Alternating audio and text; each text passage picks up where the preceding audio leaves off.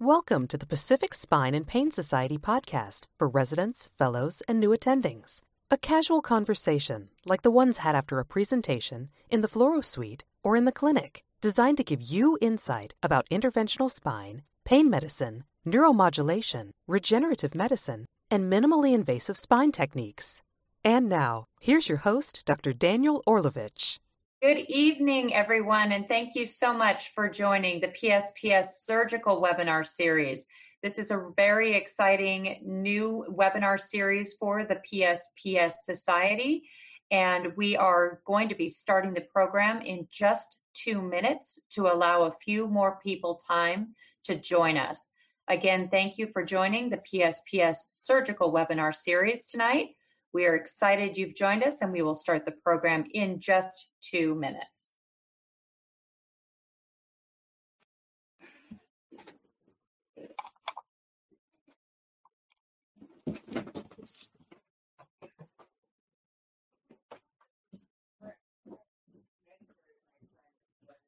Good evening. For those of you who are just joining us, welcome to the PSPS Surgical Webinar Series.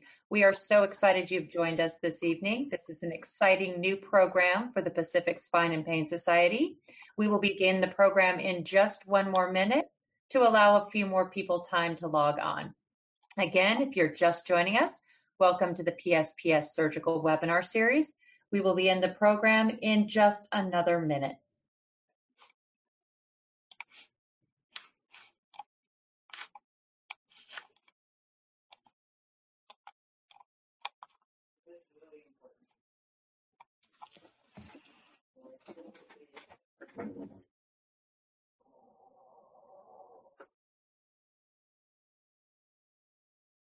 Fantastic. Thank you everyone for joining the Pacific Spine and Pain Society's surgical webinar series. This is a very exciting new program for the Pacific Spine and Pain Society, and I'd like to introduce Dr. Jason, who will be kicking off this series for us all. Michelle, thank you. And thanks for everyone that's attending. Um, as chairman of the Pacific Spine and Pain Society, I want to welcome you to this exciting event. Uh, you know, it's interesting when we think about the swath of different procedures that we have to treat uh, different spinal uh, challenges. Sometimes it's hard to know what to reach for, and uh, having a really collaborative relationship with surgeons is critical. Uh, as the space has evolved uh, to include different minimally invasive strategies, coming up with an algorithm that is evidence based, clearly directed towards uh, the patient is important. And as the Pacific Spine and Pain Society, you know, we want to help foster and create the foundation uh, for this collaboration. And I'm honored and excited to introduce uh, one of our board members, Dr. Brian Su. Uh, he's going to lead the event tonight and kick it off, and I, I look forward to uh, an exciting event. So, Brian, to you. Thanks, Jason. Thanks so much for the opportunity. I think uh, there are a few societies where there's so much collaboration between surgeons and non-surgeons. Um, and I think uh, as we see in the future, surgeons are going to be more like interventionalists, and interventionalists are going to start doing more surgical things. My good friend Choll Kim is a minimally invasive spine surgeon in San Diego, and he said this for many years. Um, a little bit like, you know, cardiac surgeons not understanding doing uh, interventional cardiac stuff and kind of being behind the times. So today for learning uh, objectives, we're going to try to understand the percutaneous approach to interlaminar devices and direct decompression. Um, obviously, with any CM event, we have to be familiar with the publications and the data supporting the therapy, understand patient selection, which is probably the most important, really the, the role of pain management um, within treatment for lumbar spinal stenosis. Um, I'm going to speak about uh, lumbar decompression actually in the setting of treatment for a degenerative spondylolisthesis, which is very controversial in the surgical field. Uh, Stephen Falowski, uh, neurosurgeon, is going to talk about percutaneous approaches for lumbar spinal decompression. Um, Vipul is going to talk about minimally invasive spinal fusion approaches, and uh, Ramo Naidu, who's one of my partners at CalOrtho Spine, is going to talk about when to refer to pain management uh, before or after surgery, and then I'll moderate a Q&A and, and feel free to put your questions on the chat. Um, so I'll just kick it off. um, with the first talk, which is my talk on uh, treatment of lumbar spinal stenosis in the setting of spinal spondylolisthesis. Uh, spondylolisthesis, as many of you know, is, is uh, rated by the Meyerding classification one through four, and really a spinal spondylolisthesis is any slippage in the in the vertebral body.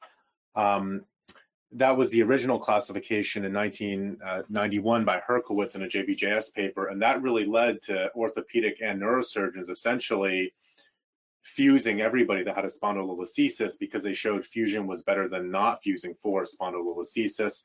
Our understanding of spondylolisthesis has come so far um, in understanding the differences between unstable and stable um, and not just the grades. So let me just start by presenting a few patients here. Um, this first patient, um, are they able to see my pointer when I do this? Michelle? I do not see your pointer. Okay. Um, let me see. Can I take control of the pointer? Let me give you control. There you go. You've got control now. I see okay. it, Brian. Yep. Okay. You see it? There's a little bit of a lag. That's okay. Um, let's go to that prior slide.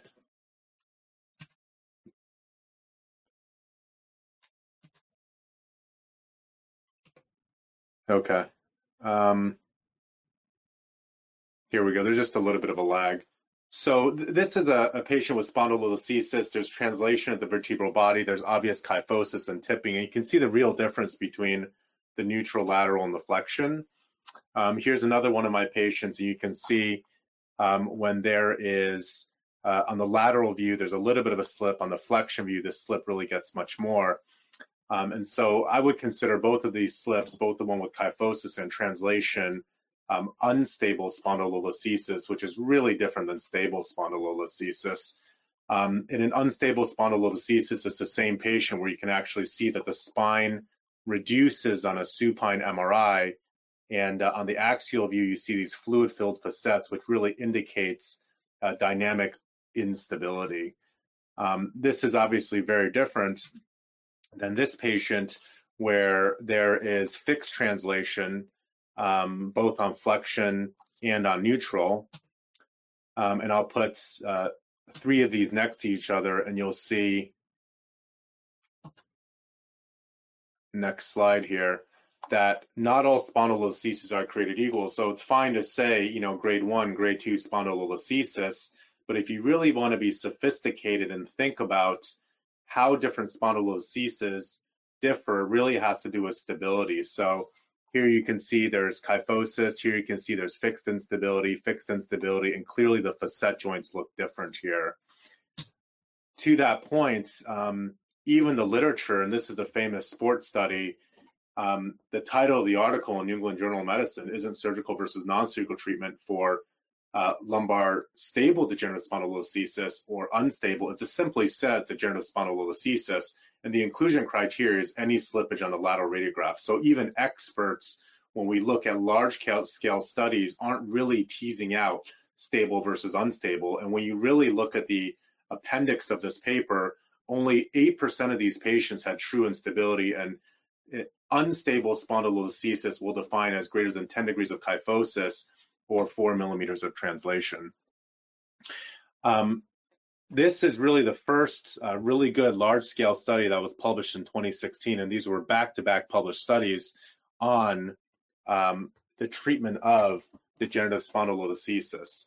The first is a Swedish uh, spinous, uh, spinal stenosis study group, 247 patients, um, and of note, it included patients with stable and unstable degen spondies um, they looked at three millimeter slips. There weren't flexion extension views, but there was good follow up. So understand before this paper in 2016, based on the 90, 1991 Herkowitz study, everybody said if there's a spondy, you should fuse it. And it's so crazy to think that's the dogma that's been for the past 30 years that even when I was training, we thought that there wasn't really thought into what's stable, what's unstable, et cetera. Um, in any case, uh, this study looked at um, patients and treated them either with a fusion and a decompression versus a decompression alone. Um, and interestingly, the fusion did not result in better patient-reported outcomes at two and five years. And the reoperation rate at six and a half years was 21% in the decompression group and 22% in the fusion group. What's really interesting about this paper, and you have to dive into the appendix, is as surgeons, we're all thinking about if I do a decompression, I don't want this spondy to fall apart. I don't want it to get worse. I don't want you to get restenosis. I don't want to have back pain because of the instability. Um, we're always thinking, why should I not just decompress this patient? And so really when you look at secondary surgeries, you should look at surgeries at the index level. And when you tease out the appendix, what's interesting is when you look at just the index level, there was only a 1% revision rate in the fusion group and a 16% revision rate in the decompression group, indicating that if you do a decompression alone in a setting of a degen spondy, the revisions typically occur because of restenosis, whether it be in the lateral recess or foramen. Um, the study that was back to back with that was the Ghogawala study, 66 patients. It's a North American study. They actually excluded unstable spondies um, and they looked at long term follow up. And this study actually found that fusion was better than decompression at all time points, no difference in ODI. But the real difference in there was a 34% revision rate if you decompressed alone versus fused. And one thing to really note is that the decompressions that were performed were these open midline decompressions, which is I'll show you later, is somewhat of a destabilizing procedure. So the take home message for these two papers were essentially that there seems to be somewhat of a higher revision rate in the decompression alone, but these two papers, unfortunately, like many large scale studies, it doesn't tease out and predict really who's going to fall apart and who's going to be okay with a decompression alone. So there are actually some radiographic predictors of who will develop instability after decompression. Um, and this looks at 40 patients with three and a half year follow-up. And some of the radiographic predictors are if there is more than a millimeter of motion, there's a 54% chance of reop. If the disc height is tall, indicating there's chance for motion across the disc height rather than a collapsed disc. And if the facet angle is highly angulated, there could be increasing instability. If you had all these three factors, there's a 75% chance of doing a revision. Um, this is another paper um, that actually looked at stable and unstable. They looked at net translation, so how much delta between flexion extension, and they said if you had more than five millimeters, then there was 80% chance that this slip would progress.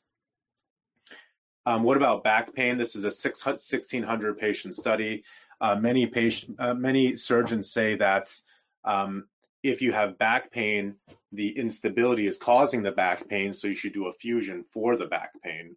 Um, and when you look at decompression versus decompression and fusion, um, this paper actually showed that there may be some truth in back pain improvement with a fusion, particularly those patients um, that had more back pain uh, preoperatively.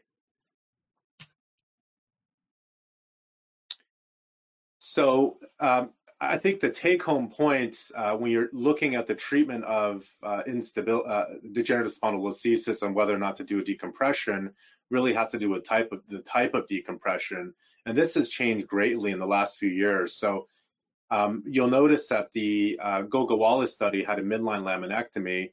Most decompression these days, particularly at a single level, are done with a unilateral laminotomy, which is an opening in the spine and this undercutting cut across, which is called a unilateral laminotomy, bilateral decompression, where you preserve midline structures. So you're not taking the interspinous ligament, you're not taking the supraspinous ligament, you're trying to preserve everything possible to prevent worsening of instability. Um, a few people have looked at this. Um, this is a great paper actually of the Kaiser, uh, Kaiser Oakland group, um, where they looked at um, matching unilateral laminotomy bilateral decompressions and matched them with fusions in the setting of people who had a degen spondy and found that the reoperation rate at five years was actually less for the decompression group than the fusion group. Um, and they found good success when treating these patients uh, with just a minimally invasive decompression versus a fusion. Um, this paper kind of points towards the difference between open midline laminectomy, which could be a destabilizing procedure, versus the unilateral laminotomy bilateral decompression group. and we compared reoperation rates, the open laminectomy had a 16% reop rate versus 5%, fusion rates, secondary fusion rates 12% versus 3%. And um, this is interesting. The slip progression with an open laminectomy, 72% of patients went on to slip, while 0% of patients um, in the minimally invasive decompression group went on to slip. So I think our understanding of the treatment of spondylolisthesis has evolved so much as surgeons. Uh, I, I, think if you're reading the literature, you're no longer saying, well, this patient has a grade one spondy, they need a fusion. I think um, people really have to be critical about looking at unstable versus stable degenerative spondylolisthesis and understand that a minimally invasive decompression may be okay if it's a stable degenerative spondylolisthesis. If you're going to do an open midline decompression, there is about a 30% revision rate. Um, there are some uh, predictors for developing instability that we talked about. And I think most importantly, um, my takeaway is that uh, particularly from the Ghogawala study, where patients, there's a 30% revision rate even with a stable degen spondy, that um, patients who have kyphosis, patients who have dynamic instability, unstable degen spondies, I'm personally as a surgeon still uncomfortable doing a, even a minimally invasive decompression. I do think there's um, value in fusing those patients still, but I, I think certainly we have to be critical about fusing every patient who presents with a degen spondy and really understand the differences uh, between stable versus unstable spondies and uh, what kind of decompression to do. So thank you very much. And how are we doing on time? I think we are right on time. We're at 617. Next is going to be uh, my friend Stephen Falowski. We trained at Thomas Jefferson together, and it's always nice seeing his face. I remember when I was at a course with him, I think it was a Stryker course 10 years ago, he was talking about uh, spinal cord stimulation. And all the spine surgeons in the audience were like, what? And now that field has evolved so much. And I know that Stephen, as a as a functional neurosurgeon, has really helped evolve that field where now it's really a mainstay, um, somewhat of, of spinal uh, failed back syndrome and also um, uh, spinal pathologies that present initially. So he um, is at the Neurosurgical Associates of Lancaster, and he's uh, the executive officer of the board of the American Society of Pain and Neuroscience, um, and is also the secretary treasury treasurer uh, of the executive pain committee of CNS and uh, ANS. So um, Stephen's going to talk to us about the percutaneous approach for indirect decompression. Okay, well, well thank you very much, uh, Brian, and thank you for that introduction. Um, I think you, you, you did a great job of, of setting the, the framework uh, for our presentations tonight, and also uh, I think some of your opening remarks were spot on in the sense that our, our fields are changing. You know, interventional pain physicians are doing more of these minim, minimally invasive, almost surgical type procedures, while the surgeons are starting to realize that we need to uh, adapt ourselves to to these minimally invasive uh, procedures. And uh, I've always had an interesting perspective on this, being that I, as a neurosurgeon, I was trained in complex spine surgery and training at Jefferson with you. You know, we did a lot of uh, complex spinal surgery, um, but then I also trained in functional neurosurgery and believed in minimally invasive procedures and spinal cord stimulation. Uh, so I tend to see patients in a very different light. Um, and I, I, tend to look at patients in what would be the most minimally invasive way to give them the most efficacy from uh, their their treatment. And I, I, think with the field changing the way it is, the data we're gaining on open spinal procedures that show that you know sometimes that is not actually the best route to go, and it has high reoperation rates. And we know that we also can demonstrate even high rates of post-laminectomy syndrome or failed back surgery syndrome. So we have to start looking at these other therapies um, and, and adopting these therapies. We also have to start looking to having relationships with between pain physicians and surgeons and learning how to, to work together because I think for the future, those are going to be the most successful groups. Um, this is a great slide to open up with looking at the uh, the progression, the uh, the epidemiology of lumbar spinal stenosis that's happening now, and it, it's under a rapid growth. And I don't think it's actually under a rapid growth so much as because uh, more people are getting spinal stenosis. I think it's a matter of more people are living longer. We're also obtaining more MR imaging uh, on patients. So what we're starting to see is the older patients get, the more likely they are to get an MRI, and the more likely they are to find spinal stenosis. When, what's interesting though is when you look at these categories, the largest growth is actually happening in the moderate uh, spinal stenosis category. And what's interesting is, is that's usually not the category that we view as surgical patients or open surgical patients. Also, with the aging population that's obtaining these MRIs, they're not always surgical candidates.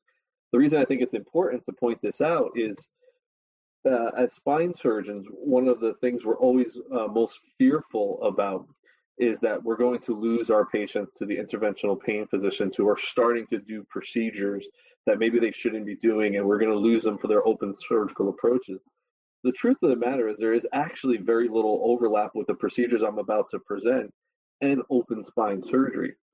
These are the procedures that come into play either very early on in the progression uh, when the patients are starting to develop symptoms, uh, but have become severe enough to uh, warrant open spine surgery, or it's at the end of the spectrum where they have too many medical comorbidities and we don't consider them uh, uh, candidates for spinal surgery.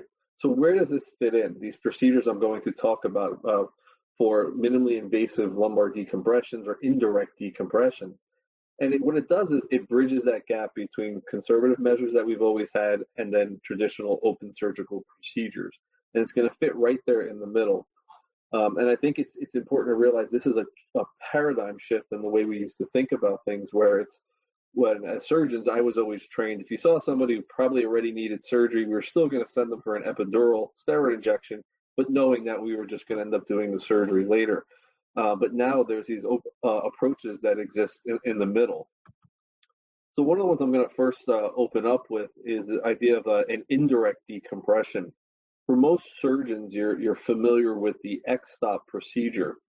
Um, now, what's interesting though is that there's many unique features about indirect decompression with the present device that is very different uh, than the X-stop device. Now keep in mind, this is a minimally invasive procedure. It's done through a very small incision through a tube. Everything is outside the canal. There is no actual bony removal.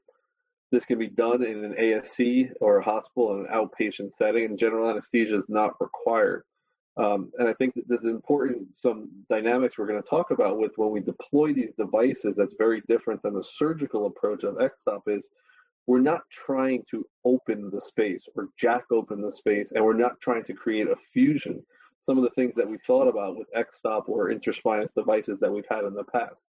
This essentially was designed to act as a doorstop or stop uh, extension.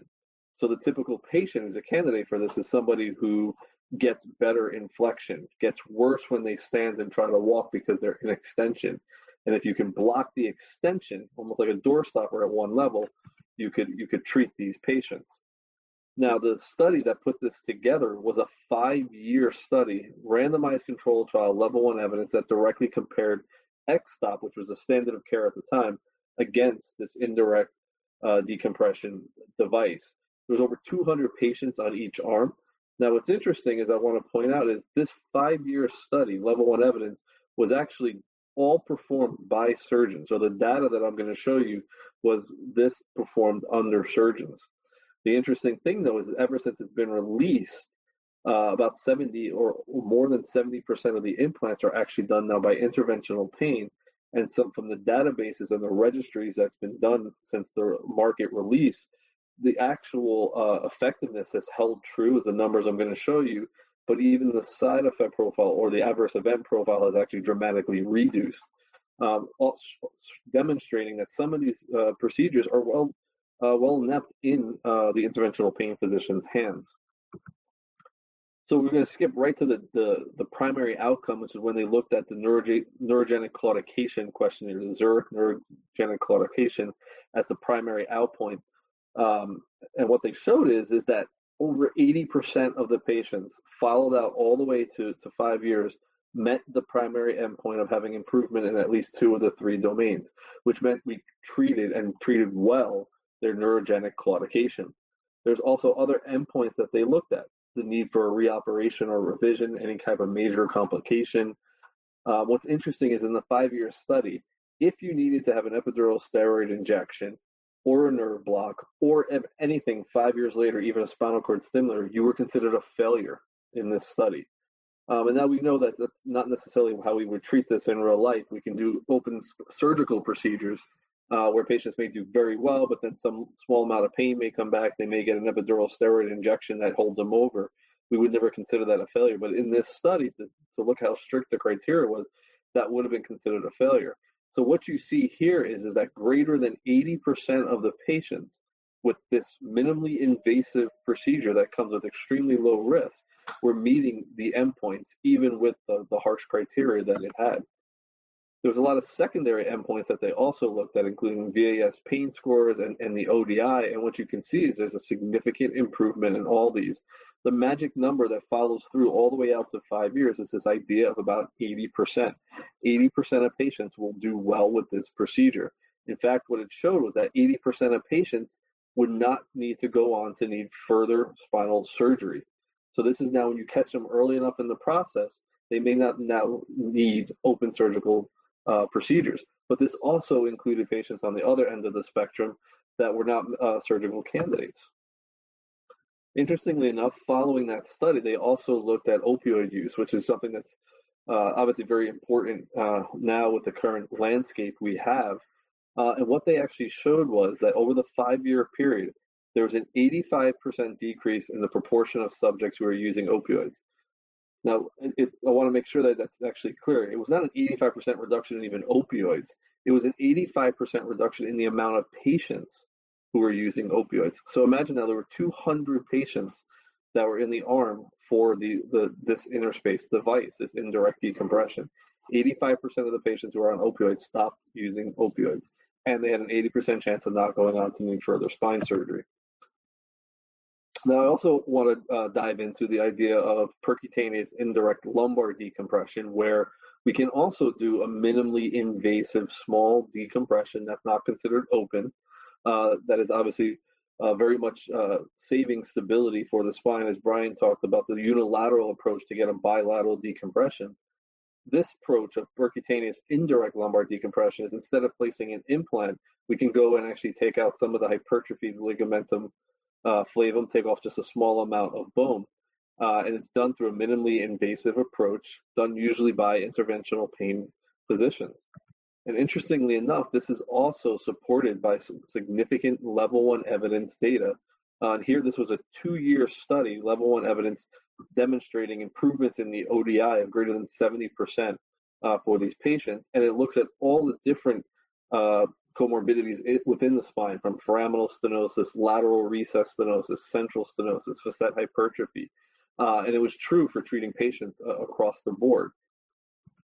They, there was also followed up with other studies uh, looking about its proven efficacy with decrease in VAS pain scores, improvement in ODI.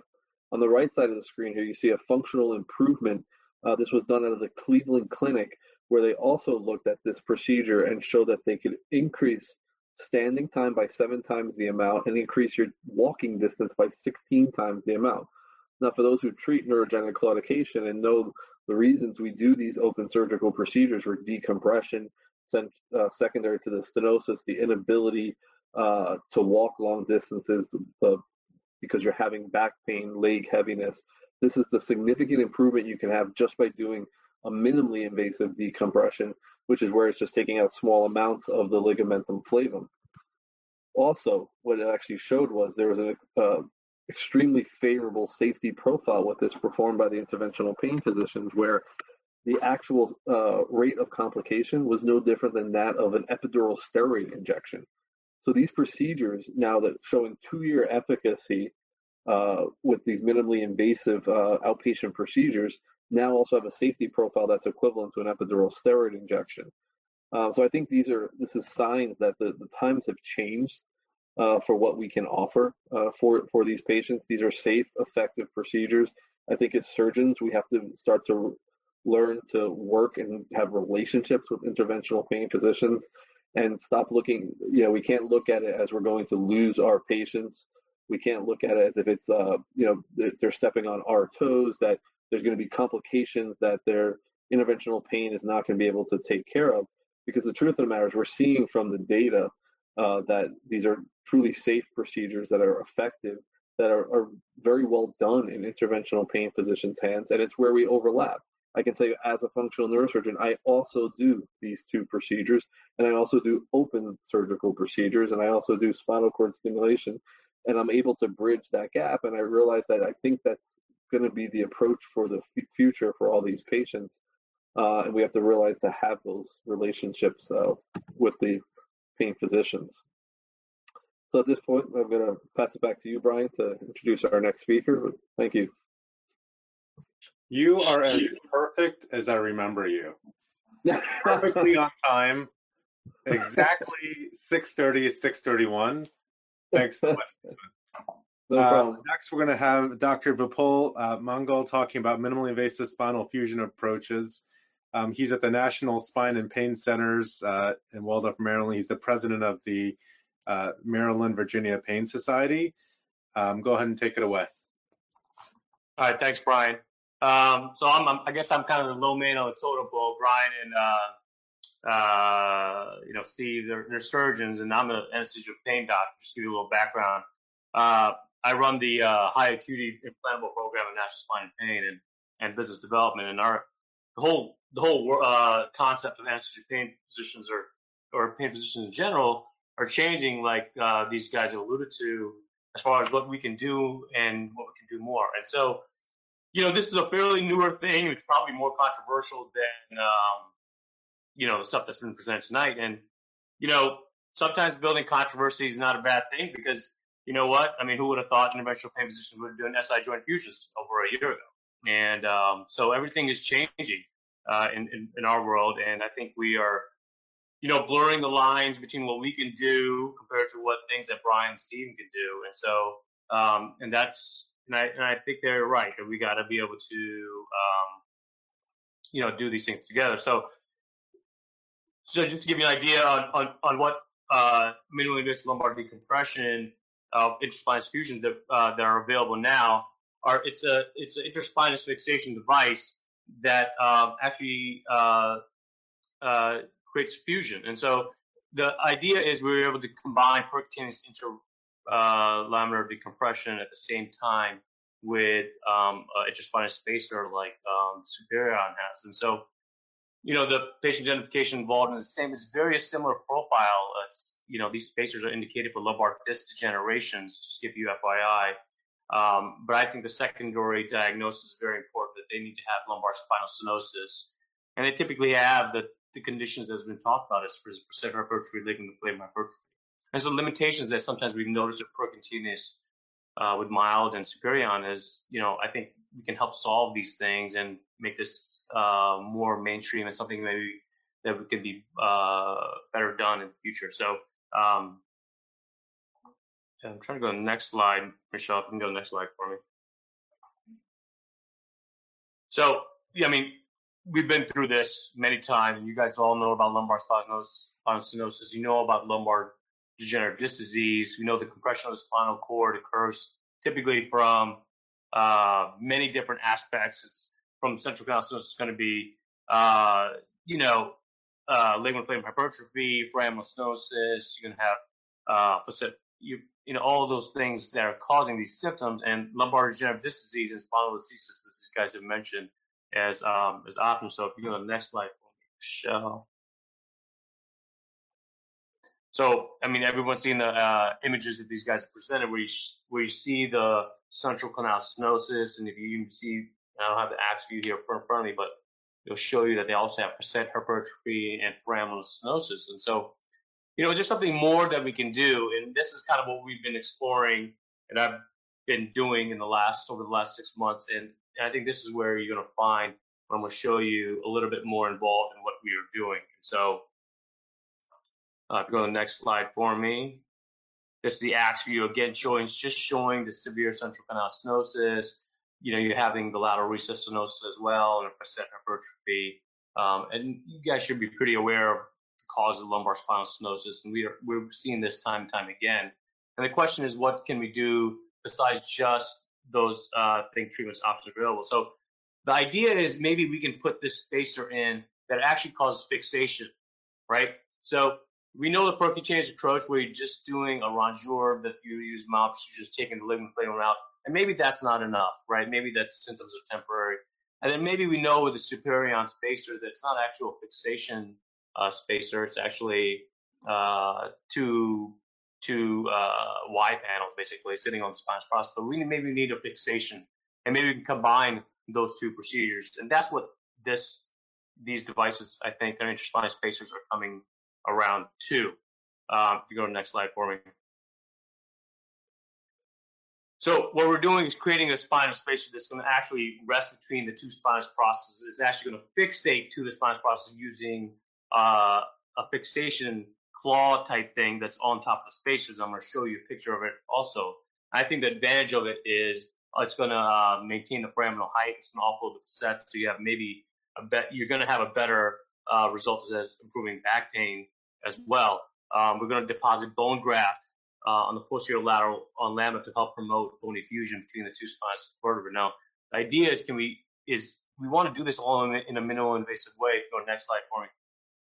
Is is to show you that you know I've been doing these procedures under uh, sedation anesthesia in ASC, and so uh, with a less than two inch incision, and so with a single, or with the idea is we identify our interlaminar space, and if you guys are used to doing uh, spinal cord stimulator implants, you know you're just cutting down to the fascial level. Well, then you go a little bit further, you're going to see the spinous process, and these are this is the world that us pain physicians aren't used to going into, and so we're going to dissect the spinous process. We're going to dissect around the spinous process to create um, uh, a, a, playing field for the spinous uh, spacer to sit. And then we're going to do an interspinous ligament dissection. We're going to take that part of the ligament out. And then we're going to actually do a decompression with using a Kerrison and taking some of the posterior bony elements out and taking the ligament flavum out as well to um, uh, help decompress. And then we'll put the spinous spacer. So as you can see, it may this is a, a combination of those two things that uh, Stephen has mentioned as far as doing the mild and superion, but we're actually going to do the decompression as, and a, maybe a more of it, uh, taking more of the bone away, taking more of the ligament away. And then we're going to put the spinous spacer in as well, and then we're going to actually fixate it, which is different from the superion device. Um, and then we're going to deposit bone graft to help promote uh, bone fusion. So this is an example of one um, they've been using. So if you can pay attention to the middle part of it is this is what the spacer looks like. If you notice the claws that are coming out of it, that's what's going to fixate to the spinous process. The middle of it is a barrel, essentially an empty barrel. We're depositing bone graft in there to help promote bony growth. And so this is the the after we do decompression with a percutaneous with a Kerrison, we're going to put this deposit this uh, device in between the spinous processes. If you go to the next slide for me. So we do the decompression. You can see we isolate the spinous processes and did a dissection around the lateral to the spinous process to create room for the spacer. And after we did uh, the decompression, then we put the spacer in, and and you're putting that in there, so and you can see the barrel size was distracting uh, the two spinous processes together. So we're, we're me- we actually measure uh, how much distraction is needed, and we put the spacer in in between. And those claws are going to, what they're going to do is they're going to end up fixating to the spinous process. We're going to bring, cinch those two things together and it's going to, uh, but now this incision is, you know, typically in my, uh, mine about two inches for one level, uh, uh, fusion. And so it's kind of, I think, at the bridge between what we can do and what some of the surgeons can do. You go to the next slide for me. Again, this is very new. This is X-ray image, although it's kind of skewed the way it's looking. But if you just look at an X-ray image of it, uh, you can see the claws in between the spinous processes, and there's a lateral view of it as well, showing how it sits uh, between the spinous process. So I just want to give you this as an example of a patient I did actually four or five months ago. The idea of this is also we can do just adjacent segment stabilization that maybe doesn't involve uh, refusion, repedicle screws. I mean, the patients I think there's candidates for elderly, right? I mean, we don't want to take a maybe an 80 year old female osteoporotic who maybe have comorbidities, like Brian said, that maybe doesn't want a whole pedicle screw fusion. And so, you know, these are the things that we can stabilize them and even if we improve their outcomes for five years, this is the um, this may be the approach. In my mind, the the uh, the disadvantage is there's no data on this stuff. It's not as well studied as the other stuff, and so that's what's coming down the pipeline. And I think I think it's a very exciting time to come in because now the fact that um, you know whether some of our surgeons like it or not, and a lot of them are not, is that we're doing uh, lumbar fusions. And so with the fixation, depositing bone graft, doing the decompression, doing this under 30 minutes, this becomes an outpatient procedure, something that is more possible for some of our elderly stenotic patients, lumbar degenerative disc disease patients, even with spondylolisthesis. I would say stable spondy. I would say unstable spondy. I would still be sending. I would still send it out to a surgeon. But this is a this is a potential option or a tool in our arsenal that interventional pain physicians uh, could be doing as well. And so um, again, the uh, it needs to be studied. We need we need five year data, and um, you know, and um, so, but uh, again, been doing for six months. The patients have been doing great anecdotally. Again, I don't have uh, data to uh, show it, but we will soon. And so I think that's the next step of the process. Um, next slide for me. So again, disadvantage this advanced surgical procedure, the incision size is a little bit bigger. The other thing, you know, uh, if there are interventional pain physicians on the call, you guys know that this is actually a malpractice increase. We're not, um, our current malpractice does not accommodate this, but when you're adding a when you're adding a lumbar fusion to it, just know that malpractice is going to be increased as part of this, and uh, rightfully so in my mind. But it's not, it's very posterior. You're not, um, uh, you're not in the interlaminar space. You're not, um, this is a thing that's easily teachable, and a lot of people are, are starting to adopt this, and there are several devices out there now where pain physicians are entering the world of doing that I think is going to be the next couple years. You're going to see it become very mainstream as what pain physicians can do uh, for our patients. Next slide. So I think that ends mine. I think I'm exactly 12 minutes. Uh, Brian, I think you're going to hand it off to Ramana. Thanks so much. Uh, moving right along, we're going to go to my favorite pain management slash anesthesia slash uh, Vertiflex monster, Ramo Naidu. uh, Ramo um, uh, was at UCSF and came to Cal Ortho Spine has uh, really changed, I think, the way that um, we certainly look at how to treat spinal pathologies. Uh, Ramo goes by the uh, edict of you have no conflicts of interest if you can solve for everyone. So uh, take it away, Ramo. Thanks, Brian. Um, so you started off this whole presentation, Brian, talking about the the the adage that we're similar to open cardiac surgery versus interventional cardiology, and and so far these three talks you've heard sort of have laid down the battlefront between uh, spine surgeons and, and pain physicians, interventional pain physicians. My talk is going to be about when to refer to pain management and really describe how we can really collaborate to help you as surgeons be better and, and be better for your patients. So um, I, I did anesthesia at UCSF, as you mentioned, for six years. I no longer, I've shifted over entirely to interventional pain management, but I have a love and a passion for anesthesiology. So much of what you're going to hear today uh, is going to be about perioperative management. And this is really a teaser for what you're going to hear next week at our PSPS webinar, where Doctors Ha, Carroll, uh, Prasad, uh, and Ottestad will talk about the perioperative management specific to spine surgery. So this is just a teaser or a taste. Next slide, which I will control here. All right. So I want us all to, to think about, um, as we get this delay, um, a patient um, in a graphical format. So on the y-axis is this patient's quality of life, and on the x-axis is their age in years. And so uh, this patient was born, let's just say in 1960, and, and they really, you know, were born healthy and were doing well. And then around the age of 20, maybe they had a fall off their ladder, broke their forearm, casted, had some impairment with certain activities of dexterity, but otherwise were fairly fine. They were ambulating, they were able to do all of their activities. Then age 37, motorcycle accident, tib fib fracture, pretty big deal, couldn't walk, quality of life significantly uh, reduced, rehabilitation, chronic pain. Um, and then around the age of, let's just say 55, started to have some back pain, right? And the question is, was it related to trauma? Was it related to degeneration? Uh, but at some point, that that pain became worse, worse, worse um, after conservative therapies failed, and they see a spine surgeon.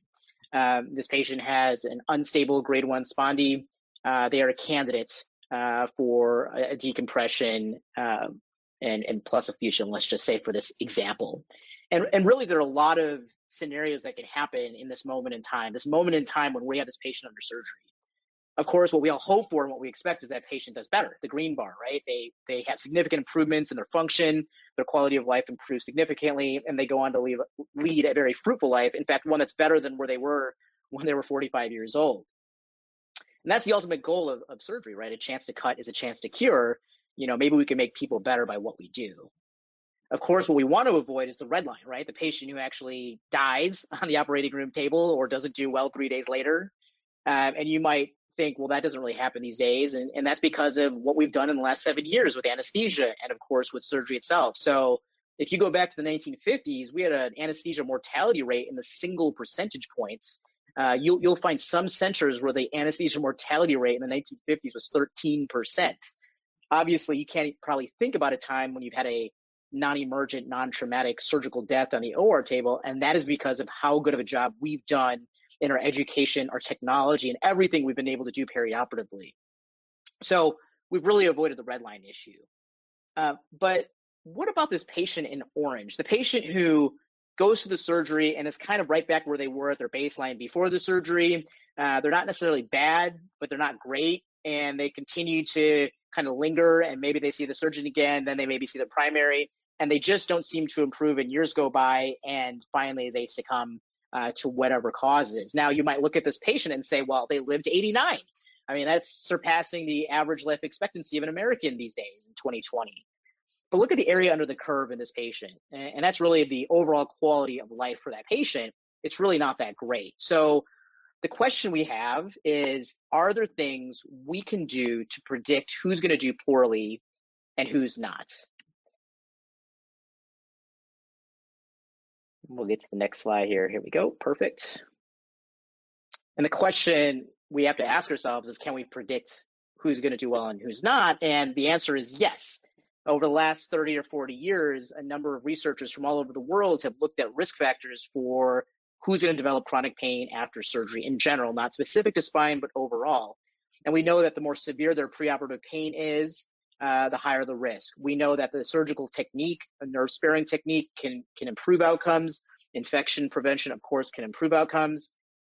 Our anesthesia technique, whether we use regional anesthesia, ketamine, other adjuvants, this will be discussed next week.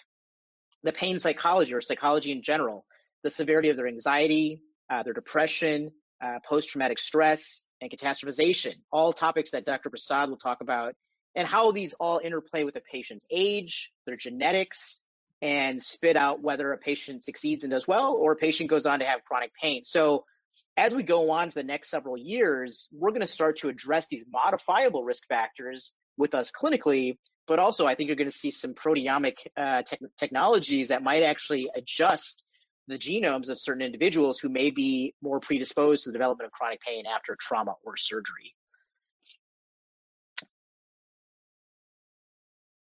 Sorry with this delay here on the uh, slide change, it's going to happen. Uh, so it's time to stop calling chronic pain after spine surgery failed back surgical syndrome. Now, this term was developed in 1993 by Dirks and Follett to describe those individuals who unfortunately didn't fare well.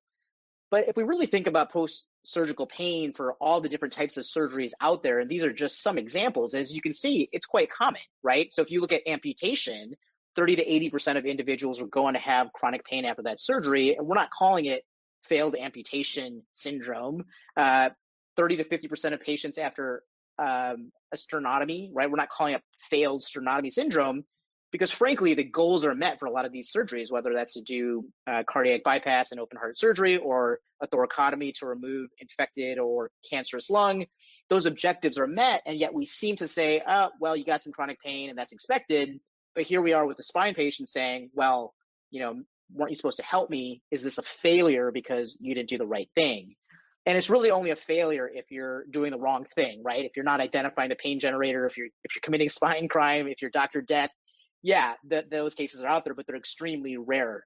Um, we do have great surgeons out there. We have people doing the right thing, but unfortunately, just because of all of those risk factors I mentioned, they can go on to develop chronic pain after surgery. So some of the terms we really should be using, and I think many of us are already using, are post-laminectomy pain syndrome or post-lumbar fusion pain syndrome, uh, things along these lines to describe what's going to happen. And in our next iteration of the International Classification of Diseases, the ICD-11, there will be an ICD-11 code for persistent post-surgical pain, which does not exist in ICD-10 currently.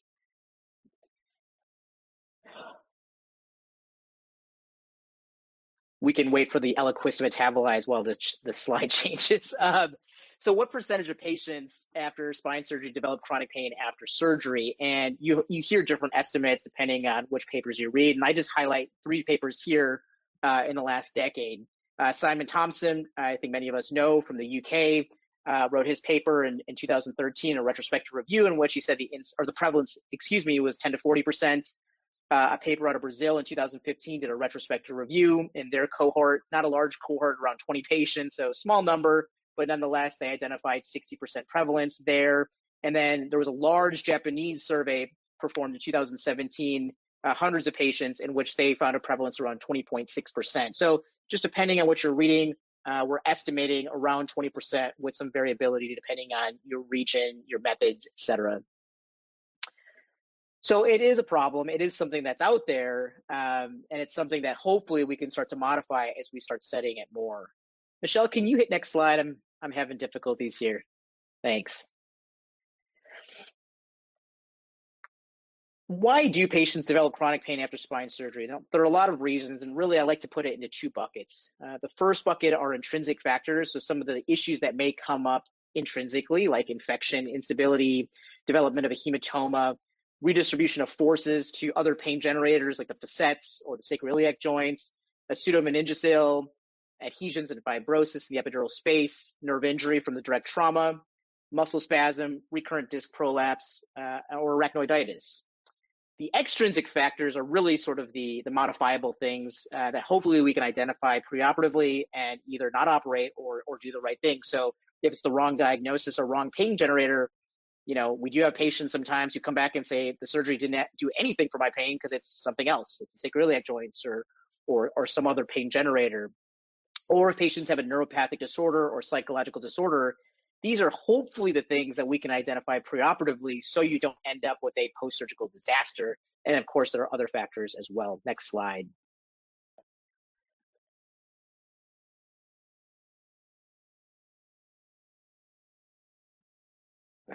Now, what steps do we take after we confront our patient after surgery? We're the surgeon and we've ruled out intrinsic factors, we've ruled out infection, we've ruled out instability. We look at our imaging and we say everything looks perfect you know i don't know what else to say. What are what are things that we can do? And and often it's you know good luck. You know i don't know what else to do. I've done everything i could have done. Uh, maybe sometimes we consider a revision depending on what is found or we may consider a second opinion go see another surgeon or the patient themselves goes and sees another surgeon. Uh, that other surgeon may just say, you know, go back to conservative care. Maybe they do a revision, or maybe they just end up saying, good luck. You know, I don't know what else to do for you can also say go to your primary care provider. And you know, as we all know, in the last 10 years here, we've seen our opioid epidemic uh, swell to to ridiculous proportions, and we've combated that to some degree over the last three years. But nonetheless, what else do PCPs really have in their armamentarium? All they have are really medications. And so that's why they've had to lean on opioids for, for many of these patients. Or you could send to an interventional pain physician. And of course, as Dr. Su and Dr. Falowski were talking about, we've seen a huge growth in spinal cord stimulation over the last 10 years for these individuals, but not all pain physicians and, and specifically not all interventional pain physicians do neuromodulation, nor do they do minimally invasive spine procedures. So it's important to know your ecosystem and to know who's doing what and try to find out what are the best evidence-based procedures that could potentially help your patients in a safe manner. Next slide.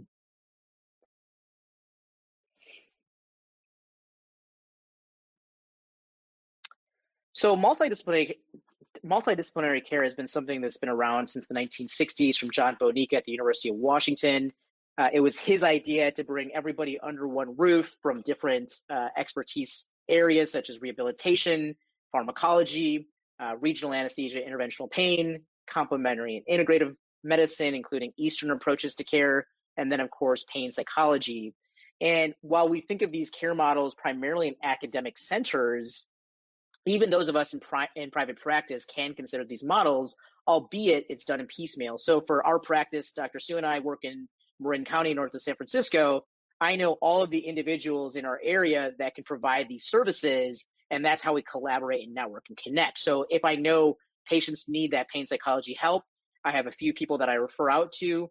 Uh, we have our own physical therapy group. Uh, we certainly know a lot of complementary integrative approaches to our care around the San Francisco area. And so it's very nice to consider this uh, in collaboration uh, with your patients and your surgeons, depending on where you practice. Next slide. Um, this group in 2019, the Getsinci group in Europe, have looked at a multidisciplinary model to improve outcomes, and that's something they're studying here in the next few years. So here is the basically the final slide of the entire deck. What is the practical plan for the management of the surgical spine patient? And this was really meant to have animations, but as you can see, our animation technology is quite poor tonight. Uh, but nonetheless, I'll try to walk you through this. Um, if you go through the purple arrows, you take a patient who's going into that box of spine surgery, you really have three outcomes, as we've already alluded to. You have your masters. You know, majority of your patients are going to do great. You know, Dr. Su, Dr. Shillingford, my practice, they do a phenomenal job. Uh, it's rare for me to see any patients do poorly because they're really good at patient selection and their technical skills are great. So majority of their patients are, are masters, they're flying through. But of course, as we all know, we have our patients who are sort of the stay afters, right? The ones you expect to discharge in post-op day two or three, but they're staying till day five or seven because of chronic pain or, or severe acute pain or focal neurologic deficits that are transient, but they're keeping them in the hospital. And then, of course, you have the disasters, the patients who are just there, they're, they're miserable, they're terrible, they're having significant comorbidity issues. Um, and these are the patients often that end up going to interventional pain. And the huge question for all of us is, can we identify those patients in advance so we can modify those factors or even say to ourselves, maybe we shouldn't operate on them because we know the outcome might be poor. So on the left hand side in the white writing are some of the bullet points or, or referral criteria that I have for our hospital for when they should consult a pain physician like myself. So a patient who has significant opioid tolerance, a patient who is a candidate for advanced infusions like ketamine or lidocaine, uh, if they're a candidate for interventional or regional anesthesia, if they have a history of substance abuse and pain, or they have a history of psychological uh, disorders or conditions that predispose them to chronic pain like PTSD or anxiety or catastrophization. And Dr. Prasad, like I said, we'll go through that next week. And look, I'm not I'm not everything to everyone. There are things that I'm good at and there are things I'm not great at. And so if I have a patient who needs pain psychology or addictionology, I get them involved preoperatively and I want those individuals to follow the patients through their perioperative course and to see them afterwards. So it's it's very useful to have knowledge of who's doing what in your community. Our goal here is to get the green box, right? To reduce and eliminate opioids, to reduce healthcare utilization. This is what your hospital systems want. This is what your bundles want. This is what we're aiming for. If we don't start looking at what we can do to prevent this preoperatively or how to manage it postoperatively, we're going to have the red box. The patients who continue to use opioids, who increase healthcare utilization, who have psychological comorbidities, impaired function, and of course, patient dissatisfaction, which of course will come back to you. And that's really what our future is holding is what is our patient satisfaction like? What are our metrics like? And can we do things to improve those outcomes? Next slide. So really the answer to the original question is, you know, if you if you know that you're going to have those preoperative disasters or stay afters, get them to pain management, help them modify some of those modifiable risk factors, and at the six or 12 week mark or somewhere in between, if you can start to smell or sense that you have patients who are going to need some help, get them involved early on so that we can intervene earlier. The longer we wait, the harder it is for us to reverse those poor outcomes. So, Brian, I'm going to pitch it back to you. Uh, I appreciate the uh, the time. Okay, so I guess we're going to get the entire panel up. Everyone show your faces.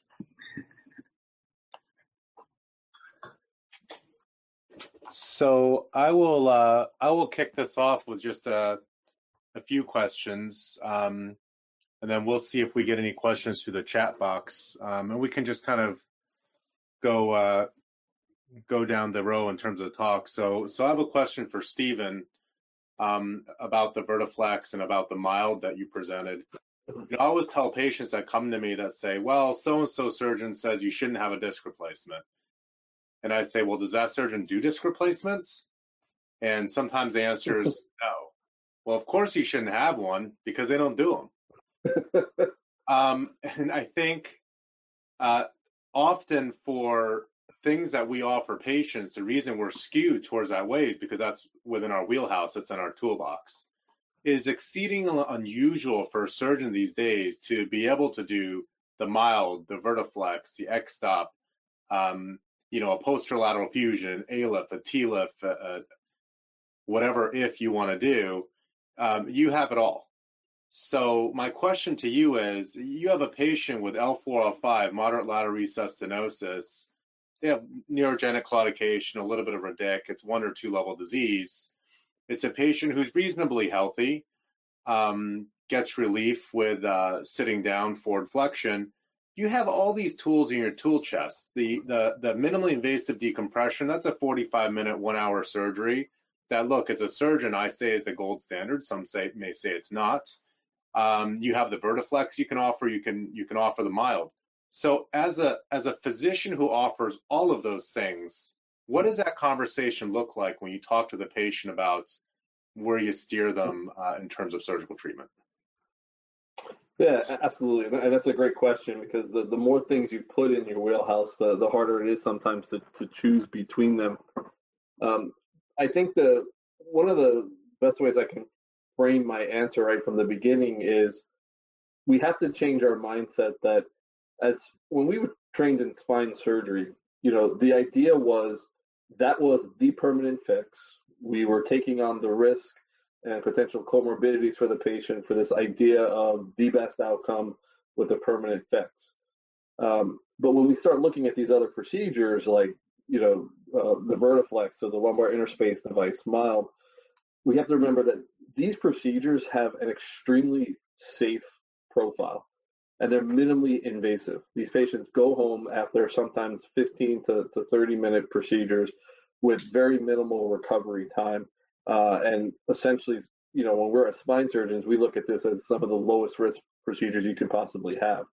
So it's changing our mindset that, so the worst case scenario is if I do something like a, a Vertiflex or lumbar interspace device and, you know, it has an 85, 80% chance of preventing you from needing further intervention, if you fall into that 20%, that's not that big, you know, that's not that bad. So, you know, we never actually second guess sending patients for epidural steroid injections. So I always start off when I see a patient thinking of what's the most minimally invasive uh, tool I have in my box uh, that has the best chance of succeeding. And sometimes it doesn't fall into to Vertiflex or mild or, or these other procedures. It goes right to open spine surgery uh, for all the exact reasons you pointed out uh, in the beginning. Um, but that's how I, I, look at it. Is I change my mindset into think so that I know that it, it's not so bad if you fail some of these really percutaneous, minimally invasive procedures, but it gives you a shot at, at actually having success without taking the comorbidity risk on. So I always think of what's the most minimal I can do first. And would you say that a Vertiflex is less invasive than a laminotomy? Uh, yes, absolutely. Um, so I think it's very tissue sparing. I mean, you don't go through muscle. Uh, you actually maintain the, the, ligaments intact as well. There's no bony removal. So. so it almost sounds like as a surgeon, your primary go-to in that patient with L4-5 lateral recess stenosis with relief, if they said, well, doc, what would you do if you were me? It sounds like you're offering them Vertiflex instead of a decompression. Correct. Yeah. If unless unless I think their stenosis is quite severe, um, which I feel like those are the patients who you know over time are going to fail these devices. So I would try to give them a more definitive treatment, such as a decompression. Then. Okay. And, and do you feel at five years with that Vertiflex, because there's continued motion, you know, there's studies that show no difference in cross-sectional area despite improvement mm-hmm. in clinical symptoms. Because there's that persistent motion, um, have post-market studies been done to show that that continued motion leads to increasing stenosis and flavum hypertrophy? Um, actually, in their in the five-year study for them, they they followed like the the sagittal balance of the spine, uh, and they followed the progression. Uh, and what they actually showed was there was no change in sagittal balance, so no no chance of even adjacent level disease, uh, and sagittal balance was maintained. Uh, and what they actually showed, uh, somewhat anecdotally, was that you actually slow down the progression at that level of disease. Now the problem is we did follow it five years, but they didn't follow it farther than five years. So. Right. Okay. Does anybody else on the panel, um, just sticking to kind of the, spend a few more minutes on the percutaneous approaches for um, mild or Vertiflex, uh, have commentary on your experience in using it? Well, I'll jump in real quick uh, just to comment on that decision making process. Um, uh, definitely enjoyed all your talks. Uh, they're all great. And they all uh, primarily focus in on the issues related to the pathology and trying to uh, uh, get the patient to feel uh, better as the least invasive possible. Um, one of the things that I haven't heard, and I just like to bring up, it was a bit of a surprise to me, but made me rethink how I approach this as well is many times patients come to me already having seen the surgeon. Surgeon probably has already offered something, and they say, "I just don't want to do it. I just don't want to do it." Um, and sometimes, even if I think they need to, I had one particular case where I told the guy, I said, "You really need to get your surgery done. Uh, I think that's what's going to offer you benefit, and I really want you to uh, pursue that." And he was so adamant that he didn't want to say, I, I just need to try everything ahead of time. So I said, fine, let's, um, if, you know, if you're going to be that adamant about it, let's go ahead and do it. I'm going to tell you that, um, uh, the amount of material I'm taking off with the mild procedure is going to be small. I need, I think you need a lot more, but let's go ahead and do it.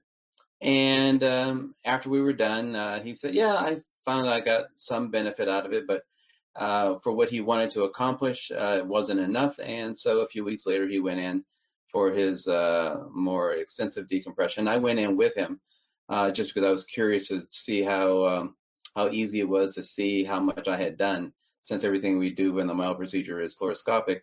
And I tell you, I was surprised by how hard I had to look to look for that uh, little tiny uh, resection of lamina and the little bit of work I had done. And he did quite well after his full um, uh, decompression. But I think having done the procedure, it got him in a better position to accept uh, the uh, sort of slightly larger uh, surgical procedure, and he did well with it. So sometimes um, you need to make sure that patients have what they need to get themselves to move forward, and sometimes I use it in that regard as well. Uh, Mike, so, tell me, tell me about your uh, opinion on Vertiflex, Dr. O. Yeah, so my, my thoughts on some of these devices is, is that, you know, you mentioned some of the cost effectiveness at the beginning. So I think that we do need more cost effectiveness uh, data on the on these kinds of devices. And I agree that they're much less invasive than the standard open or even minimally invasive decompressions. Uh, but that doesn't necessarily make them cost effective. And I think that's going to be incumbent on us I don't think the in- industry is going to really do a lot of those studies. So, especially doctors like Dr. Falowski that does both, it's going to be incumbent on, on some of us on this call as well as uh, in the audience tonight to do some of those uh, studies to look at really cost effectiveness. Also, I think that uh, some of the issues that uh, the audience uh, are, are going to ask about is really, you know, the coding. And so the, the coding of these kind of procedures that there's sometimes overlap between open procedures and these minimally invasive and where where where coding might not be used appropriately. And so that that could be a, an issue that comes up with some of these devices. But my opinion on vertiflex and mild is i agree. I think that they they prob they do fit a role in the spectrum of how we treat these patients. But, uh, but i do think that that uh, if we're going to continue with these uh, devices, that we really have to put a little bit more pressure on the companies. We have to put more pressure on ourselves to do some of the follow-up studies that showed long-term effectiveness and cost effectiveness. David Lee had his uh, hand up. I don't know if you want to make a comment, David. Yeah, I was going to um, actually build upon what Dr. Poray said. And um, in my own practice, uh, you know, where I have an ortho spine, um, just like with uh, uh, Dr. Naidu and you know yourself, uh, Dr. Su, um, I work pretty closely with them. And so uh, before I, I even began to uh, perform these procedures on a more consistent basis, I approached my orthopedic spine surgeon to say, hey, you know, um, this is something that I'm, I'm, I'm particularly you know passionate about. Um, for a lot of the reasons that you guys have presented today, you know, th- this is the reason and the evidence behind it. Um, and I think for uh, I know there's a lot of surgeons on the on the webinar, but also for the pain doctors, I think we need to be um, honest with ourselves, and and you know we sometimes get a bad rap for doing things um, prematurely, but um, you know a lot of it is in good faith, but we want to make sure that we're doing you know good evidence-based medicine. So I think if we, one of the first and foremost important things is that having that good relationship with an orthopedic spine surgeon is integral to make all of these things work and to uh, allow for the algorithm to uh, be seamless. Um, one of the things that in in, in that same you know in that same uh, uh, tone, one of the things that I, when I'm presenting this to patients is I always tell them like, look, uh, doing some of these procedures doesn't preclude you from having surgery. So it, whether it's a, a, patient like Dr. Poray was mentioning who was a little bit reticent about moving forward with surgery and just wanted to do the least invasive thing, yeah, that that happens all the time in my office, you know. But but I'm I'm just like Dr. Poray. Sometimes I'm looking at the MRI, I'm looking at examining their symptoms, and I'm saying, you know, this is really severe um, spinal stenosis associated with severe neurogenic claudication. You're you're probably going to need more. Um, but the patient's saying no, no, no, no. You kind of, uh, in a ways, uh, and I hadn't thought about that, but you can kind of introduce them to the idea of doing a little bit more of invasive surgery than just simply epidural injections, uh, which we know from various studies have limited, uh, um, you know, viability in, in, the sense that they can be uh, short, you know, short acting or not, you know, not uh, relieving or appreciable amount of pain at all. Um, so, so I think pain doctors have to be kind of, uh, you know, honest with themselves as well. But to, to kind of lead off and tell patients like, look, if you do something like a Vertiflex or a mild, uh, you can still, you know, you know, hypothetically do a, a you know, decompressive surgery or fusion in the future. Then I think patients be, start to themselves see the algorithm and say, okay, well, yeah, I, I get where this kind of fits into.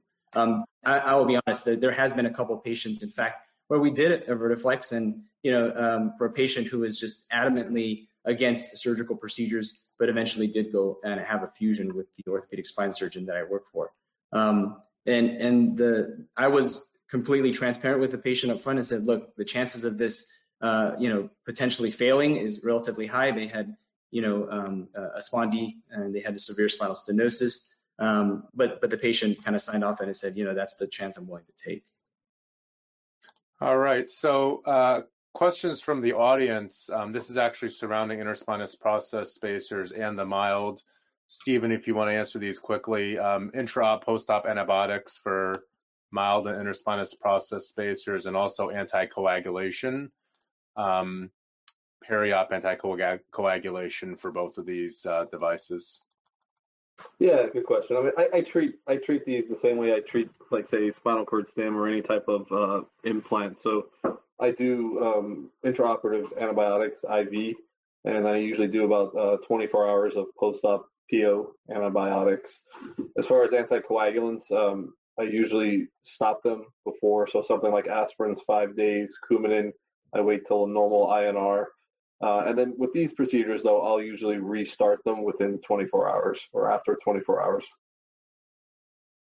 Um, there's another question from the audience, and I'll, you know, you guys on the panel, feel free to raise your hands if you have a response to this.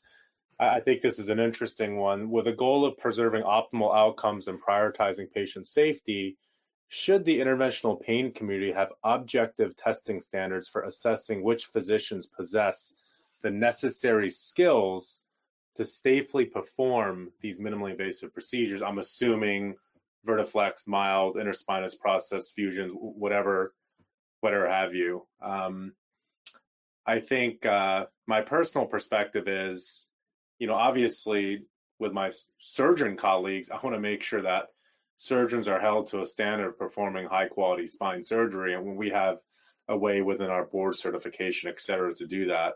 So, um, anybody have a comment on these kind of yeah, of? I mean, I, I mean, I, I train National Spine Pain is you know, a group of 300 providers. So helping training these physicians and doing this stuff, and we monitor safety. I think I think you have to establish some guidelines. I think you know not everyone can do these things, and you know people have to know their limitations. Just just like everyone doesn't implant spinal cord stimulators.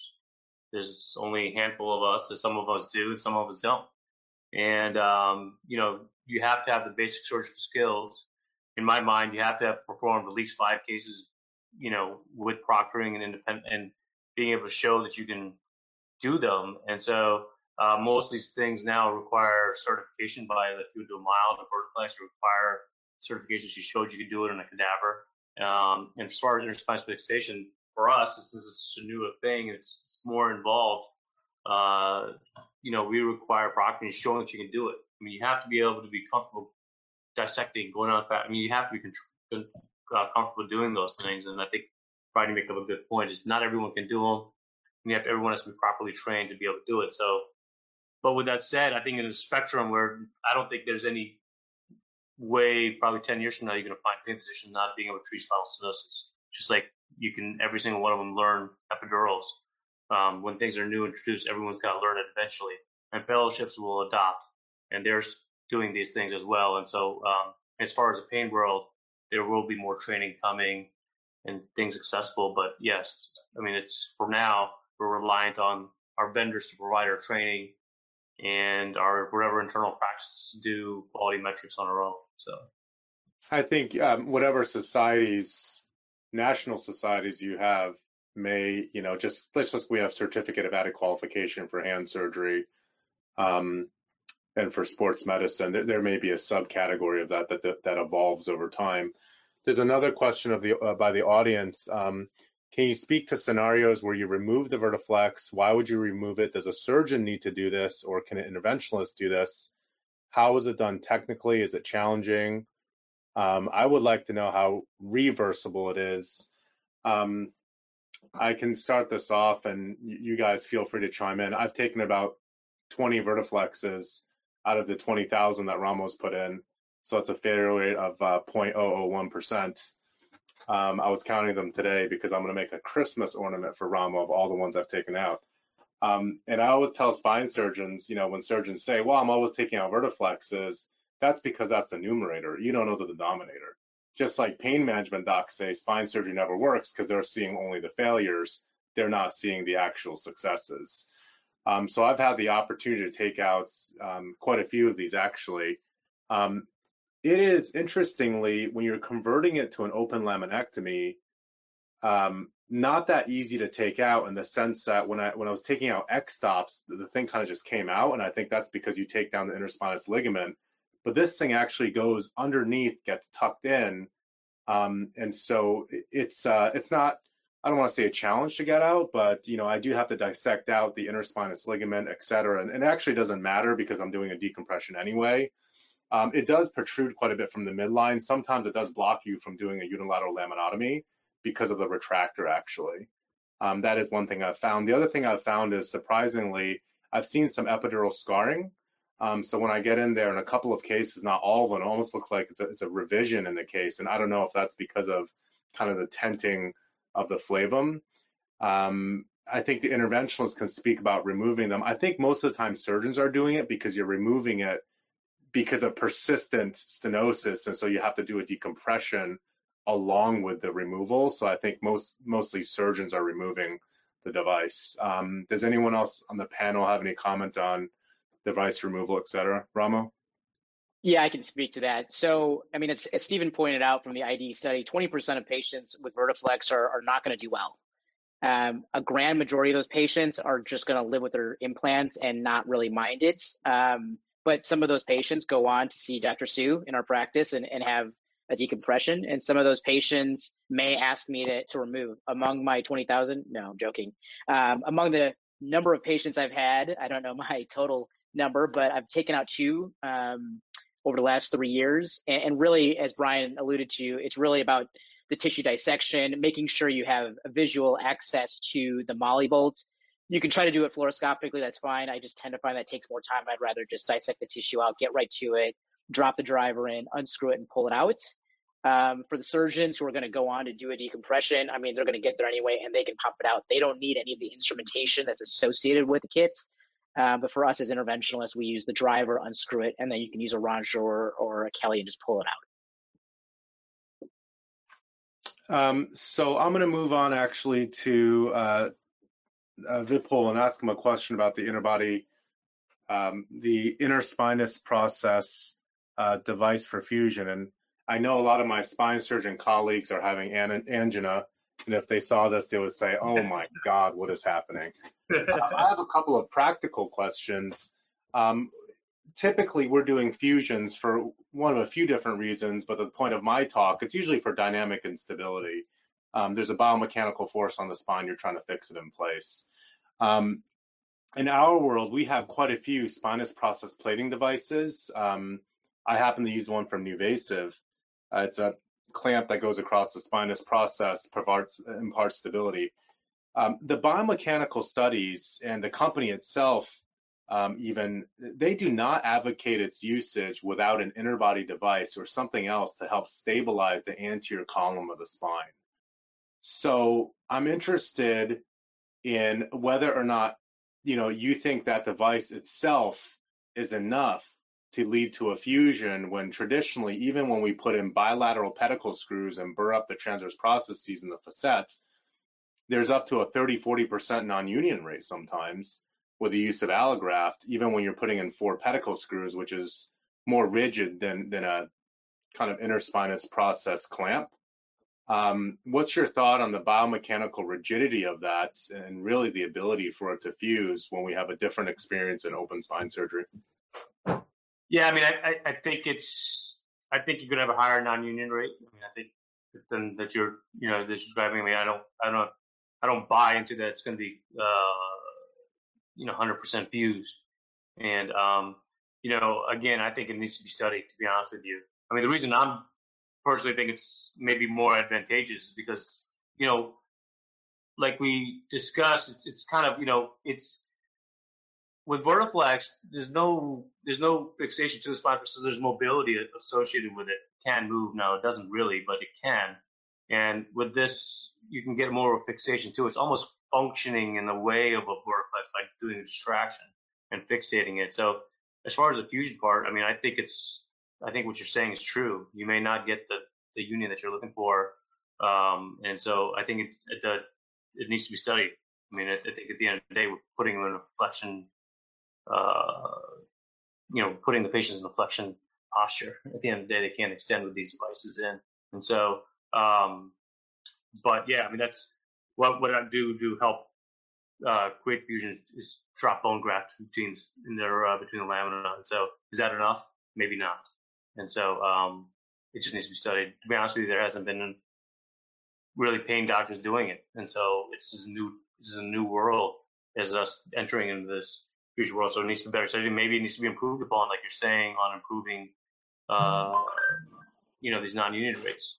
So, I mean, again, this would be kind of cool for you guys to comment on, and be like, look, what's this is the problem with this, and if you really want to do it right, maybe we can improve on it this way. And so, I think this work needs to be done. I think is the answer. So, um, I think let me, I, Michael, like do you have your hand up there? Real quick. Yeah. So, so Brian, remember I mentioned. Oh, go ahead, Mike. Go ahead, Michael so my comment before about the coding. So when I do, uh, uh, you know, an interbody fusion and back it up with an interspinous process clamp, and I pack some bone in there, maybe there will be some bridging bone uh, there. But with the coding part, so it's possible that you get some, you put them in a brace, you get some fusion there, but I don't actually code for a posterior fusion.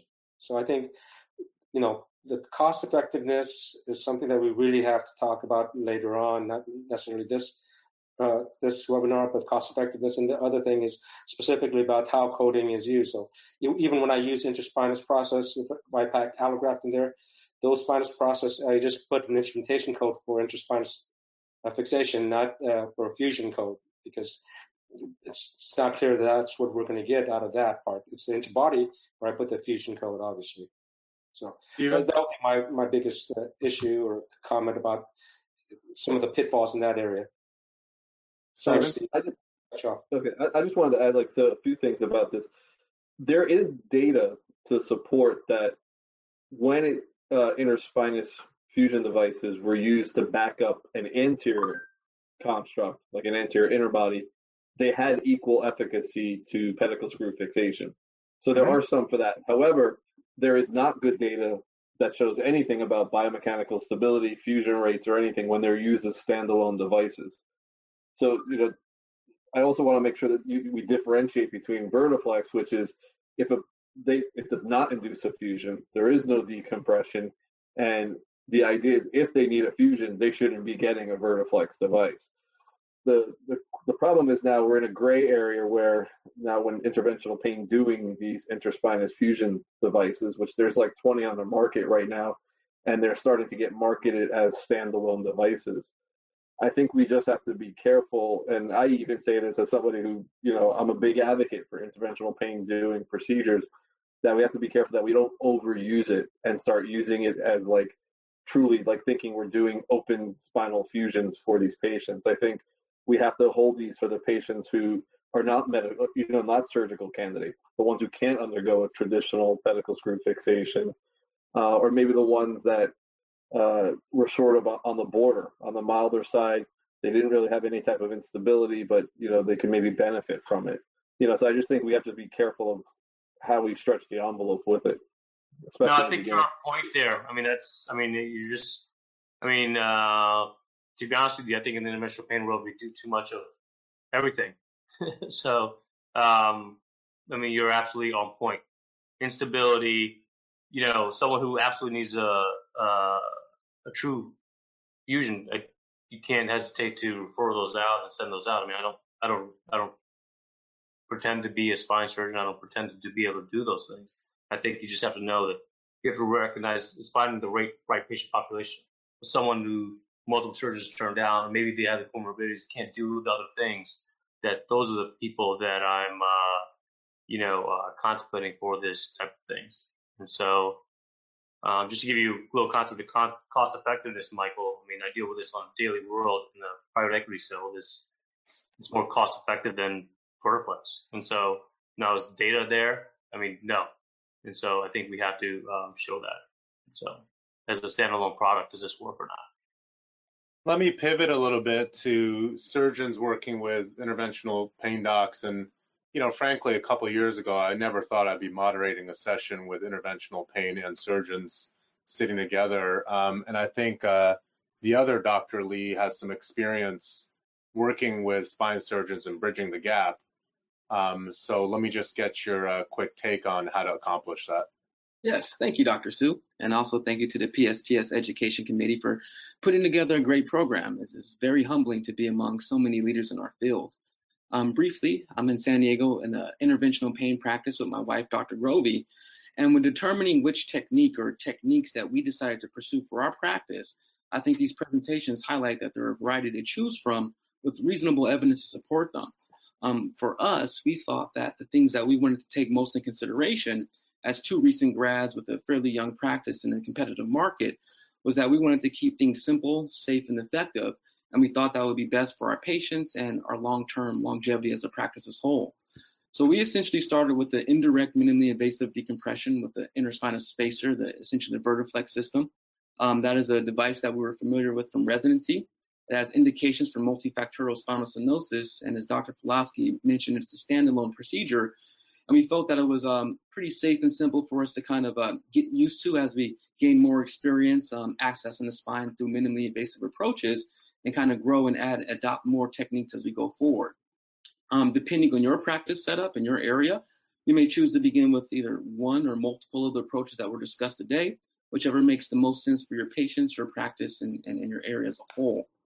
However, I would say practically speaking from our perspective, uh, I do believe that kind of starting out doing um, the Vertiflex procedure and having somewhat of a defined uh, niche kind of helped us develop a more collaborative relationship with the other spine specialists in our area as well. as opposed to kind of coming out of the gate um, trying to do everything at once and potentially contributing to a more competitive atmosphere. Um, I think that um, you know, but in every market, every practice is kind of different. So certainly do what's kind of best for for your group. I mean, as with anything in our experience, kind of um, getting out there and letting the surgeons know that this is something that we're interested in and kind of getting their uh, uh, um, feedback on it. Uh, we did kind of run across that, you know, as, as with anything, every doctor kind of has their preferences and opinions for certain devices and techniques, one way or the other, and kind of navigating that respectfully and positively can also go a long way. And I think that even though we had some disagreements, um, overall our approach was to essentially respect the current spine community of San Diego and reassure our colleagues that having multiple options could hopefully improve our collaboration as doctors and hopefully uh, help us better match patients with uh, an appropriate therapy, particularly for patients that may not fit clearly into uh, one modality or one therapy or another. And um, it's been, a, a, I think, a work in progress for us, and so far it's been pretty successful. Okay, and I'm going to finish off with a question for Dr. Naidu about referral to pain management, specifically about spinal cord stimulators, and everyone else feel free to chime in. Um, as a surgeon, if I see a structural pathology that can be fixed, you know, I'm always thinking, why don't we just fix that? Person's got foraminal stenosis at 5-1 from up-down collapse, let's just fix it. Is it wrong, and in what situations do we say, maybe we don't fix this, it's a structural problem, maybe we send to pain management, try to get it better with a cord stimulator, and I can always do surgery later, meaning we always thought about cord stimulator as a last line of defense, what are the situations in which we should think about it as a first line of defense even even where there's a surgical correctable problem yeah to simplify it brian you know the way i think about it is is really trying to identify the pain and whether it's mechanical or neuropathic. And and that's not always easy right? I mean there's a gray area. But you and i have shared patients who have a dynamic instability and you've said i'm not going to operate for you know all sorts of reasons whether comorbidities or whatever else. And you've said let's do spinal cord stimulation. And I said no, because I just know they're not going to do well because there's going to be this dynamic compression on their nerves that's not going to be overcome with stimulation. Um, the best candidates are those that have the chronic, consistent neuropathic pain. So you have fixed the structural issue. We can't identify anything that's mechanical. Um, those are the great candidates for spinal cord stimulation. I think in the situation that you're alluding to, in which you're wondering, gee, you know, I don't know how my outcome is going to be with a mechanical fix is it worthwhile to try a spinal cord stimulator first? Well, the advantage to us is we can do a trial, right? So we, we can give them a week to see how it feels.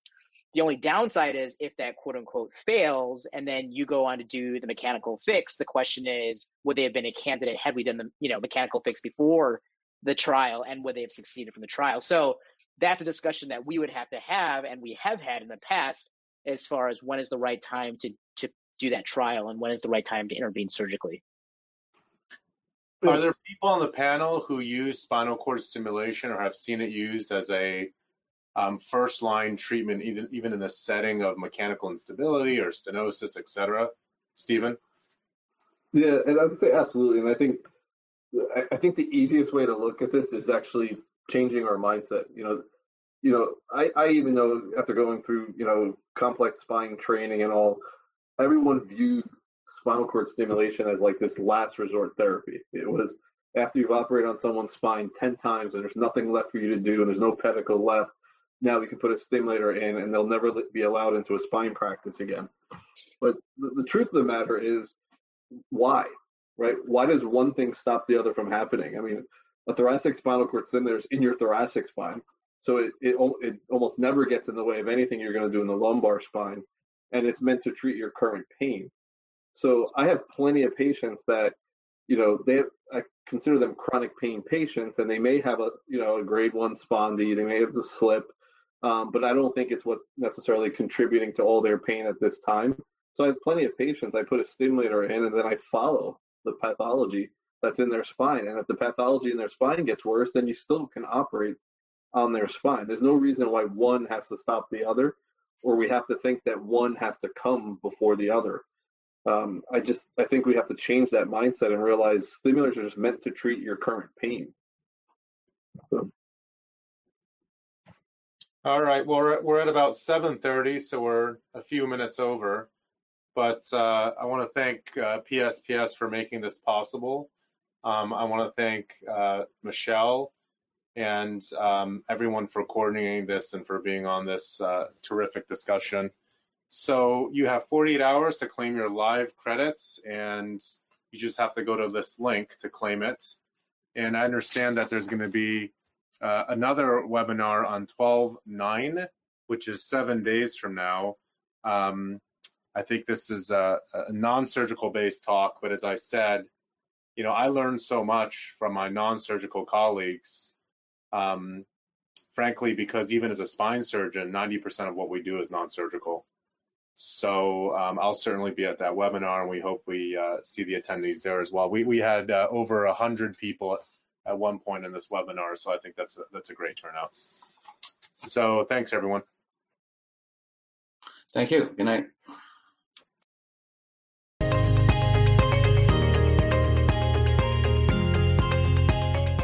Thank you for listening. We want to continue this engagement. Please visit the PSPS website, join the email newsletter, watch the webinars, or attend the conference.